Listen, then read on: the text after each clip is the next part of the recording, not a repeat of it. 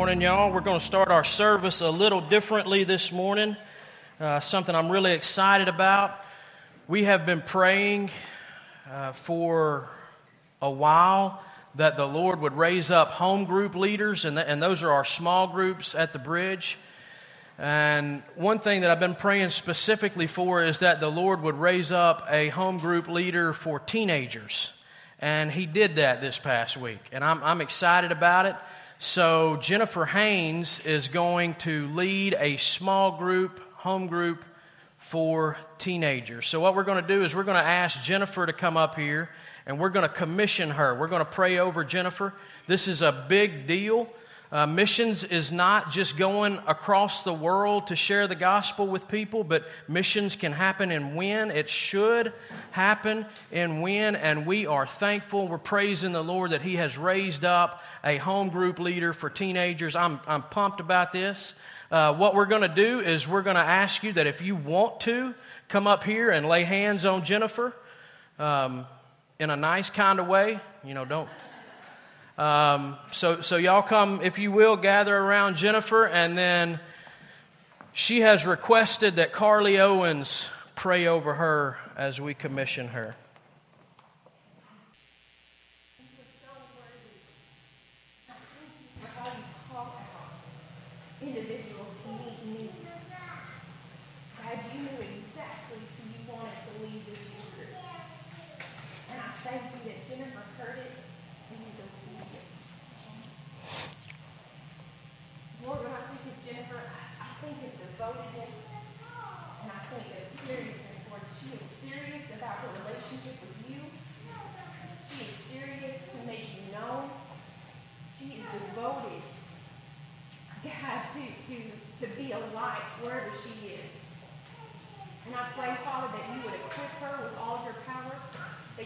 strengthen her with all your power. That you would guard her against the enemy and the stupidness that he'll try to throw at her. I pray, Father, that she would walk in a way that that others see that it is only you in her that makes it possible and that they would want that for themselves. Lord, I pray for our youth that you would call them out and that they would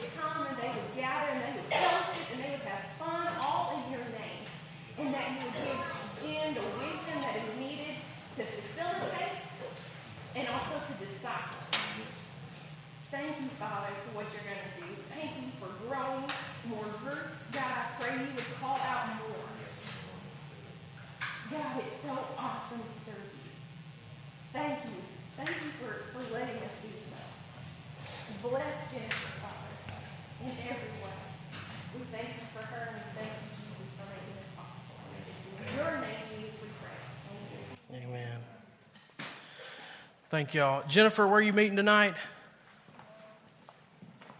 All right, so teenagers, your first meeting is going to be in a sacred place here in Wynne called Pizza Hut at 5 o'clock. So find Jennifer, get her phone number where you can text her and, and know what all's going on. They're going to start meeting at Jennifer's house I think, in, in the coming weeks. But this week is a really good time to step into a home group because there's not going to be uh, a, a, discussion. You don't, you don't need to feel pressured with a discussion. We're going to eat. We're literally going to meet and eat. We're going to hang out with one another. I'm going to try to hit up two or three of them. Um, but this is a really good time to step into a home group, a really good week. If you want to, you can go ahead and turn in your Bible to the book of First John um, not the Gospel of John, but the book of First John, toward the end of your Bible. Last week, we started a series with our launch service called A Life Like No Other. And last week, we talked about up, in, and out, and, and how Jesus modeled that in Luke chapter 6. He went up on the mountain, spent time with the Father alone in prayer, aligning his heart with God. And we talked about how critical it is for believers to do that. And at the bridge, we want to be sure that we're doing that. Then we talked about in how, how it's critical for, for a believer to, to have relationships and build into people who are other believers. And that was in, and Jesus modeled that by calling his disciples to him. And then we talked about out, how Jesus ministered to people who were broken and sick, and he healed them. And we want people at the bridge to be doing that as well. This morning I titled the message, The Only Way to Be a Happy Christian. And I'm not telling you that if you trust Jesus, everything's going to be hunky dory for you for the rest of your life. But I am telling you there is a way to be a Christian that is secure and happy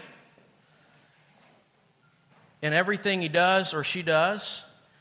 And there is a way to be a Christian where you have incredible doubt and where it's not that fun. I spent the first um, probably 16 or 17 years of my life walking through a time where I had prayed a prayer to ask Jesus to save me, but I doubted it the whole 16, 17 years. I laid it in bed at night, awake, looking at the ceiling, thinking, man, if I die tonight, if I don't wake up tonight, um, I may go to hell. I, I had no security in my walk with God. And the Lord pointed me to First John in that, the book of First John. And, and what I love about the book of First John is John tells people, I want you to know, I tell you these things so that you will know that you are a follower of Jesus. And y'all, it's so critical. If you're walking through doubt, you're never going to serve the Lord the way He has called you to serve Him. So that's how I want to I want to focus the, these next few weeks. I want you to have some things that you can take to your Christ, Christian walk uh, that will help give you that abundant life that Jesus talks about. I have um, I've married some of y'all in this room. Um, I, I, did the wedding for some. I married one of y'all in this room. I, I did the wedding for some of y'all in this room. Um, and, and in those we, I always have premarital counseling with you, and, and, and I tell the people that I'm going to perform the ceremony for that um, I can't tell you exactly what's going to come up into mar- in, in your marriage, but I can give you these principles that can help you be secure in your marriage. And that's what we're walking through today. That's, that's what we're going to start tracking through with this life like no other. I want to give you some principles that are from God's Word that will help you walk in a secure relationship to Jesus. So, 1 John chapter 2. We're going to start reading in verse 3.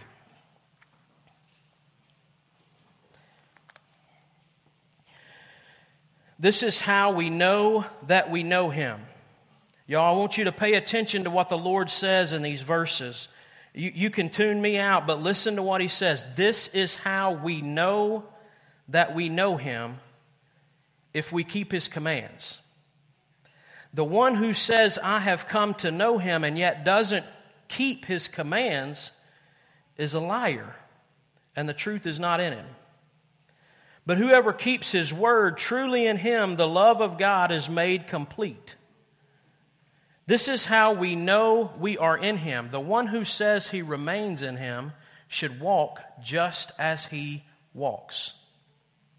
So, the first principle, the first point I want us to look at this morning is confidence in salvation is found in a rhythm of following Jesus. And, and I want you to, to think about that word rhythm because this scripture isn't saying that, that if I mess up one time, if there is a point in time in my life where I don't look like Jesus, I'm not saved anymore. That's not what the scripture's saying. Like you forgot the hitch was in the back of your truck and you walk around it and it hits you about right there and you think bad thoughts. You didn't just get lost again. Y'all know you've done that. And then bad thoughts might even came out. He's not saying that, that if there's ever a point in time where you don't look like the holiness of Jesus, you're not saved anymore. But he also doesn't say, y'all, that if you pray a prayer when you were six at VBS, that proves that you're, you're saved. He says, For the follower of Jesus, there is a rhythm where, where we walk as he walked. I love the first sentence and I love the last sentence where he says, This is how we know that we know him if we keep his commands. And then the last sentence describes how we keep his commands when we walk as he walked. So, so it's not that we never mess up and we never look like Jesus, or there are times when we don't look like Jesus, and it's also not that we do this ritual either. The way we have confidence in our salvation, the way that we are secure as a believer, is, is when we look at Jesus and we say, I want that for my life. It's, it's when we look at what he's, he cares about and we say, I want to care about that with him.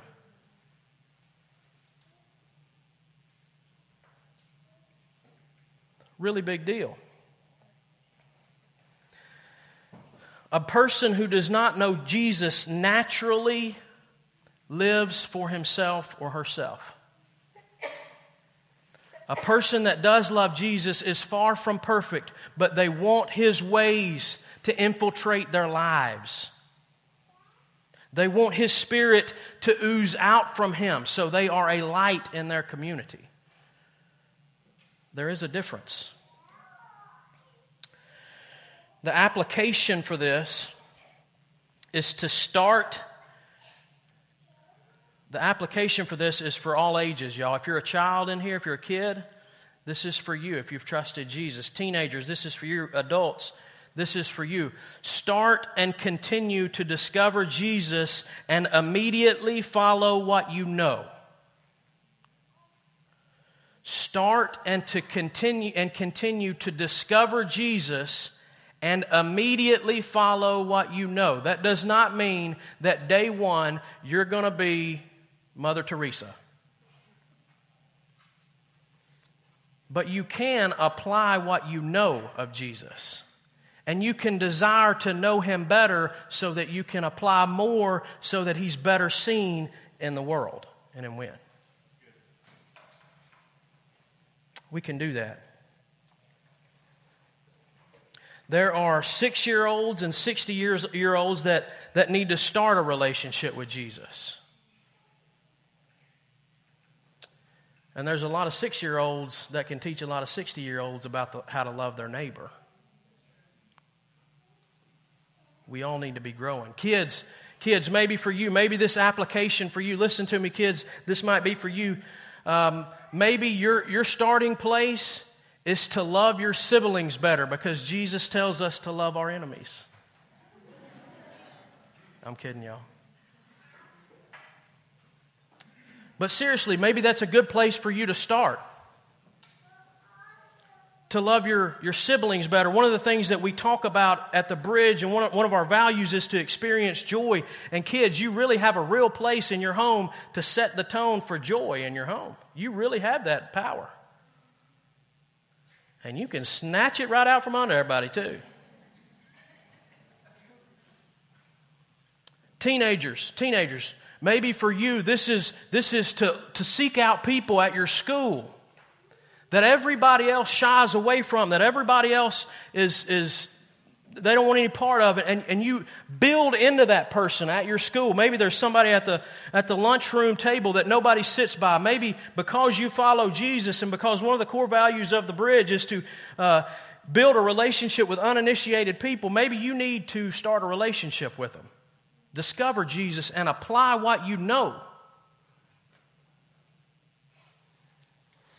Adults for you Maybe it's to walk out into our community and, and see the walls that are built in our community that, that the enemy built. Jesus didn't build them, the enemy built them, and begin to, to pull bricks out of those walls and tear those walls down so our community is able to worship Jesus in unity. One of the values of the bridge is to pursue diversity. We see in Scripture where Jesus tore down the walls of hostility. And the bridge wants to be about that too. Adults, for you, maybe applying what you know is when you see walls built, you start to tear them down. Discover Jesus and apply what you know.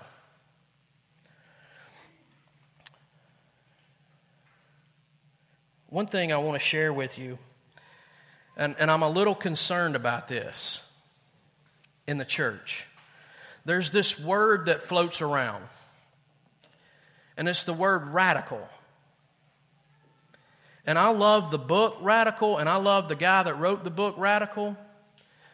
But, friends, you need, you need to understand something about that. There are no levels of obedience to Jesus. You obey Jesus or you don't obey Jesus.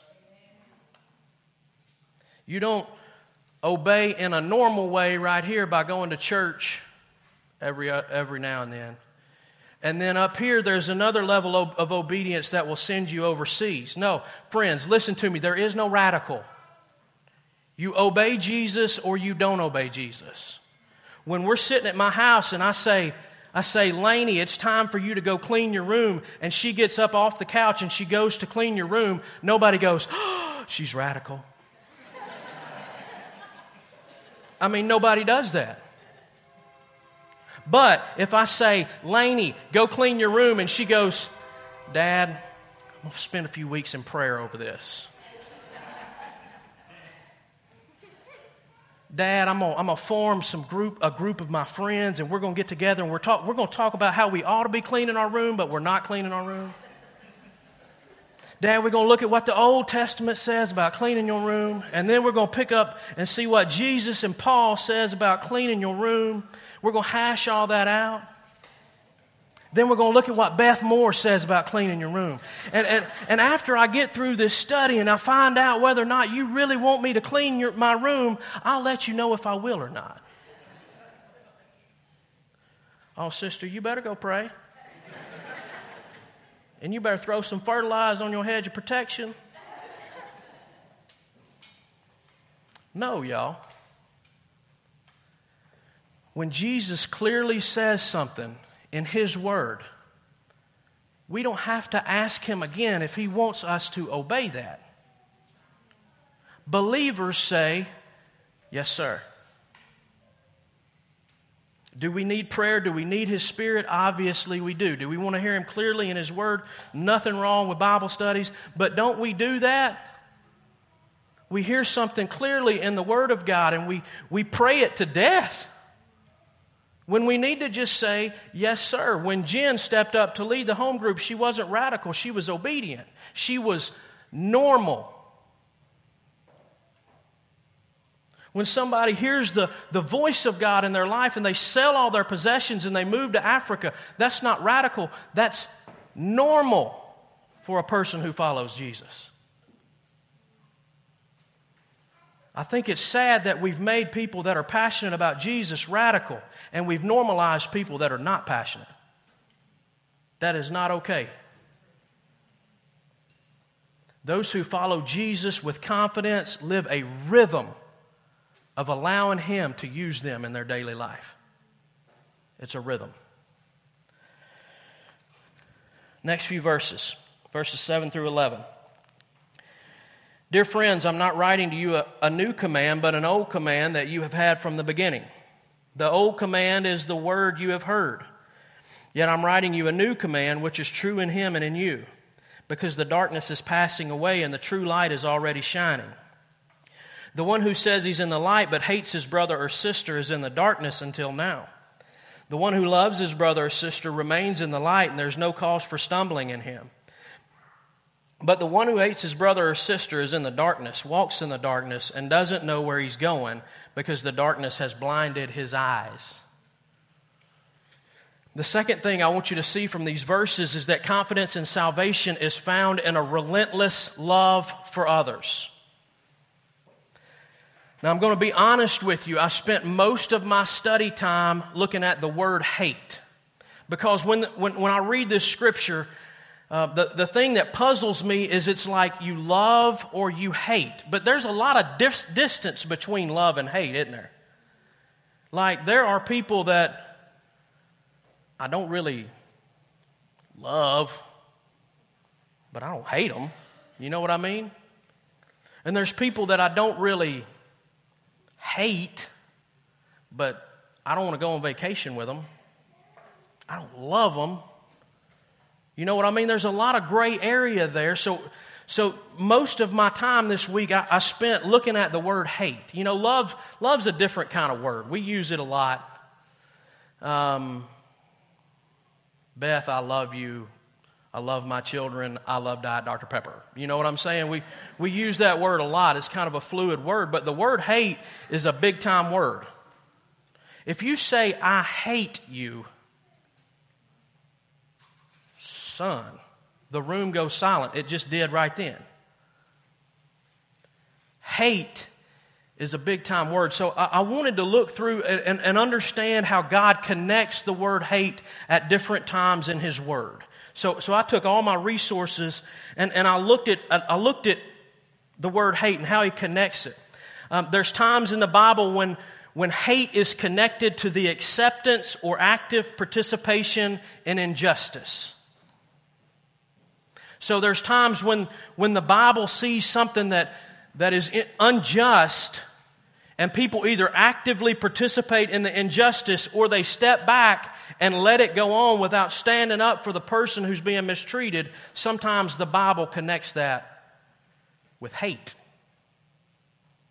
See, we, we think about um, terrorists when we think about the word hate, but I don't think the Bible does that all the time. Rejection. There's times when the Bible connects the word hate with the word rejection. So, so when we see people in our community and we go, mm, the Bible might connect that with hate.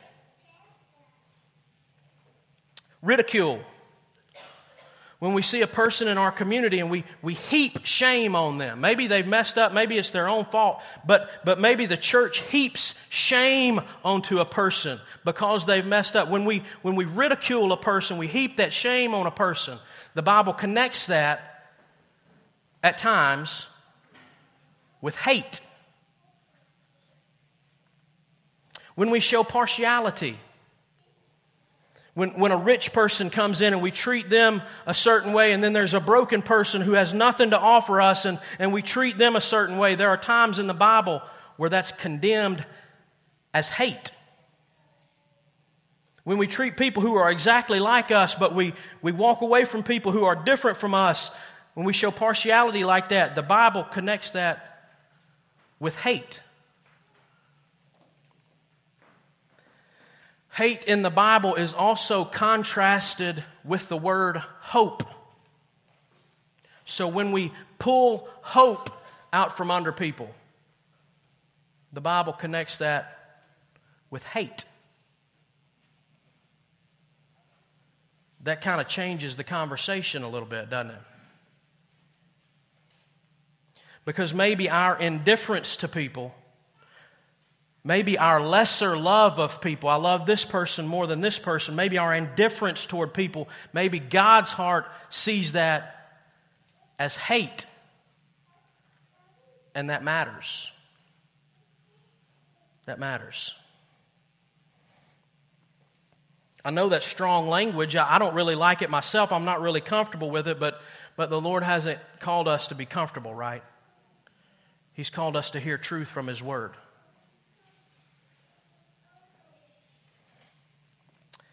The application here for kids and students and adults is to relentlessly choose love consistently. I know that's kind of wordy, and there's, there's words on the front side and back side of that that are descriptors, but it's important to be relentless in our love, and it's important for us to be consistent in our love. Because we can, we can choose love, we can be relentless in choosing our love one time to a person when they walk in these doors in this setting, and then we can ridicule them in Walmart and it, it just looked like hate. Consistency matters in our love. Big deal. I want to give you a couple of examples that are ultra practical for our city and Wynne.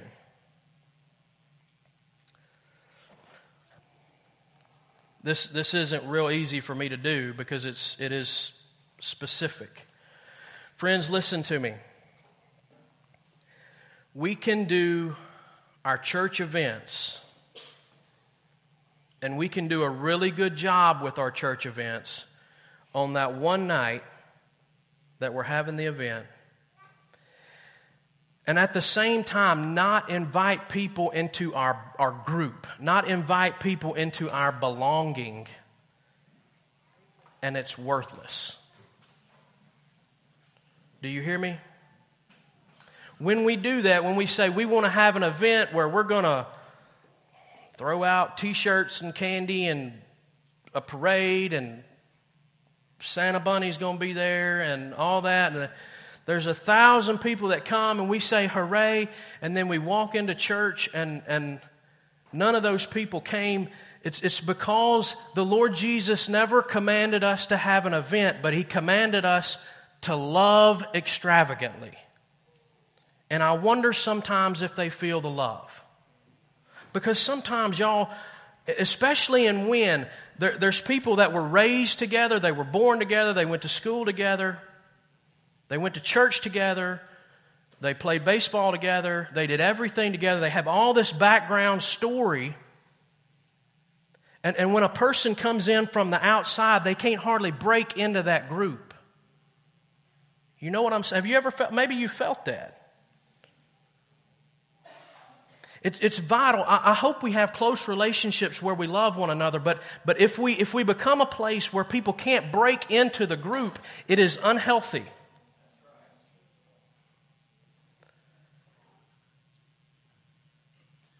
It doesn't matter what we do as an event if we're not turned on to this relentless and consistent love.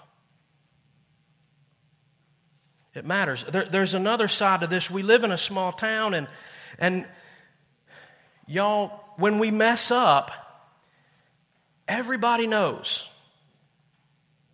Everything becomes public when we mess up.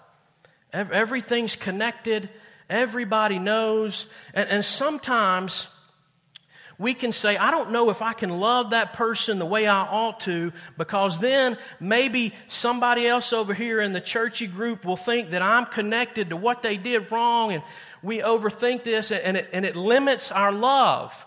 But Jesus does not operate like that. He says, I know what you did. Let me heap this love on you. He says, you, you, you didn't hide it from me. But I had this mountain of mercy I want to pour on you. Yes, you've, you've screwed up, but I, I, I don't care what you've done. I'm going to love you.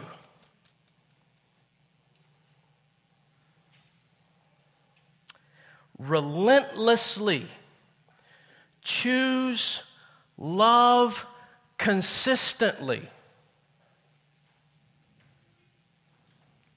Y'all, this morning, I, I, I, hope you've heard some passion from me uh, about love, but, but listen to me, especially if you've never trusted Jesus with your life. Listen to me.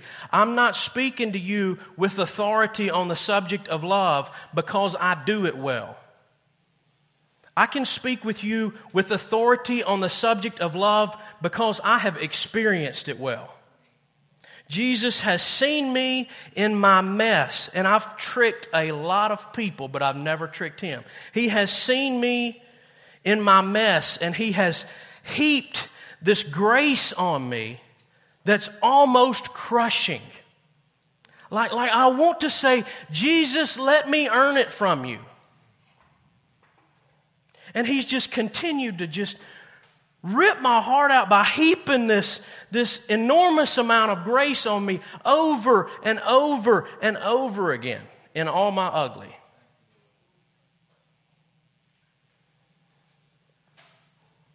Let me tell you something, friend. I don't know what you've done, and you may have tricked me. You haven't tricked Jesus. But you don't need, you don't need to feel the need to. Because right on the other side of your repentance and your trust in Him is a sea of mercy and grace and love. this morning we're, we're going to sing a couple more songs and, and we're going to be done. But while we're singing, I'm going to be standing over here. If, if you would say this morning, Dustin, I want that mercy. I've never, I've never experienced it, but I want that mercy today. You can come talk to me. You, there's several people scattered out through this room that can describe this mercy to you, um, not because they're good at it, but because they've experienced it.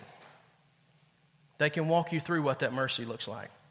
You have some cards in your, your seat. Mandy described them to you. And on that card, if you need to mark that you need to trust Jesus for the first time, turn those in at the end of the service and I'll, I'll connect with you this week. We'll work this out. Maybe you're walking close to Jesus. We're fixing to sing a song about love, and I hope the message has helped you to worship Him better. Let me pray for us.